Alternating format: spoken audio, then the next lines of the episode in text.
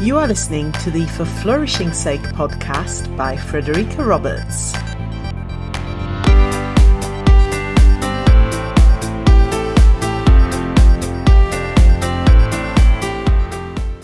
Welcome to episode 41. Today's topic centres around the character strength known as love of learning. If you're interested in reading more about this strength, you can visit the VIA Institute on Character's website, viacharacter.org. If love of learning is one of your signature strengths, you're likely to be someone who enjoys learning for its own sake. This goes beyond curiosity, where you might be interested in finding out why or how something works in a certain way, to find out facts or information about something, whereas love of learning is a deeper thirst for the process of learning rather than for the answers themselves.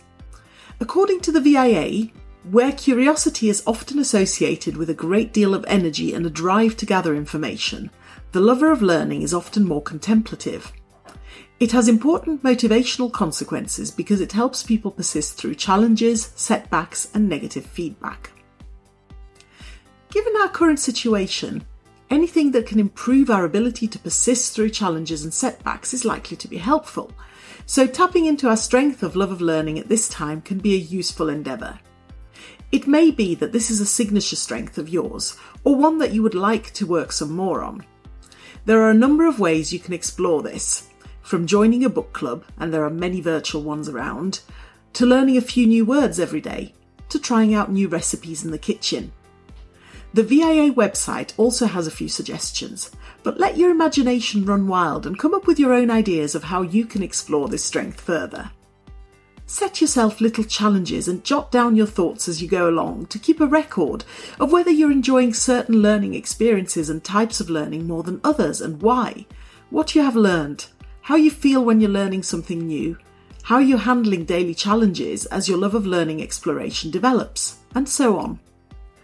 Think also about your everyday life as a teacher and your CPD Granted, in the current climate, thinking about formal professional development or planning to attend any courses may be the furthest thing from your mind, but I'd invite you to look at this differently. You are in a unique situation none of us have experienced before, and you are having to adapt at a phenomenal rate. Chances are you are learning things about epidemiology and public health, about politics, and about yourself and the people around you every day. You are learning new ways to teach, new ways to interact, new ways to live. You are developing new professional and personal knowledge every day. My suggestion is this whilst all these adaptations can be incredibly stressful to go through, is there something positive you can draw out of this in terms of your professional development journey? Is there any way you can formalise what you're learning so it forms part of your ongoing CPD record? You may wish to discuss this with your head of department or head of year or whoever your line manager is at school. Can you use what you're learning as a springboard to delve into further learning and do this as part of your CPD? After all, learning isn't just about going on courses, it happens every day. Why not keep a record of what you're learning and think of ways you can apply it across different aspects of your teaching career beyond the current crisis? It may be that you're learning something new about supporting children or colleagues through a crisis situation, or about how to have meaningful communications despite social distancing, or that you have become a bit of a Zoom guru and would like to delve further into virtual teaching models.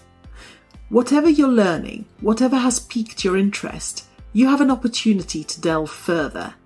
Indulge your love of learning and grab this opportunity with both hands. Thank you for tuning in to the For Flourishing Sake podcast. If you have found this episode useful, please give the podcast a five star rating on iTunes to help it reach more people and please spread the word. Also, if you haven't already, remember to subscribe so you never miss an episode. For Flourishing Sake is available on iTunes, Apple Podcasts, Spotify, Google Podcasts, and Deezer. The book by the same name is coming out on Kindle on the 18th of June and as a paperback on the 21st of August. It's available to pre order from major online book retailers and is jam packed with evidence based strategies for whole school positive education with case study examples from a wide range of schools from around the world.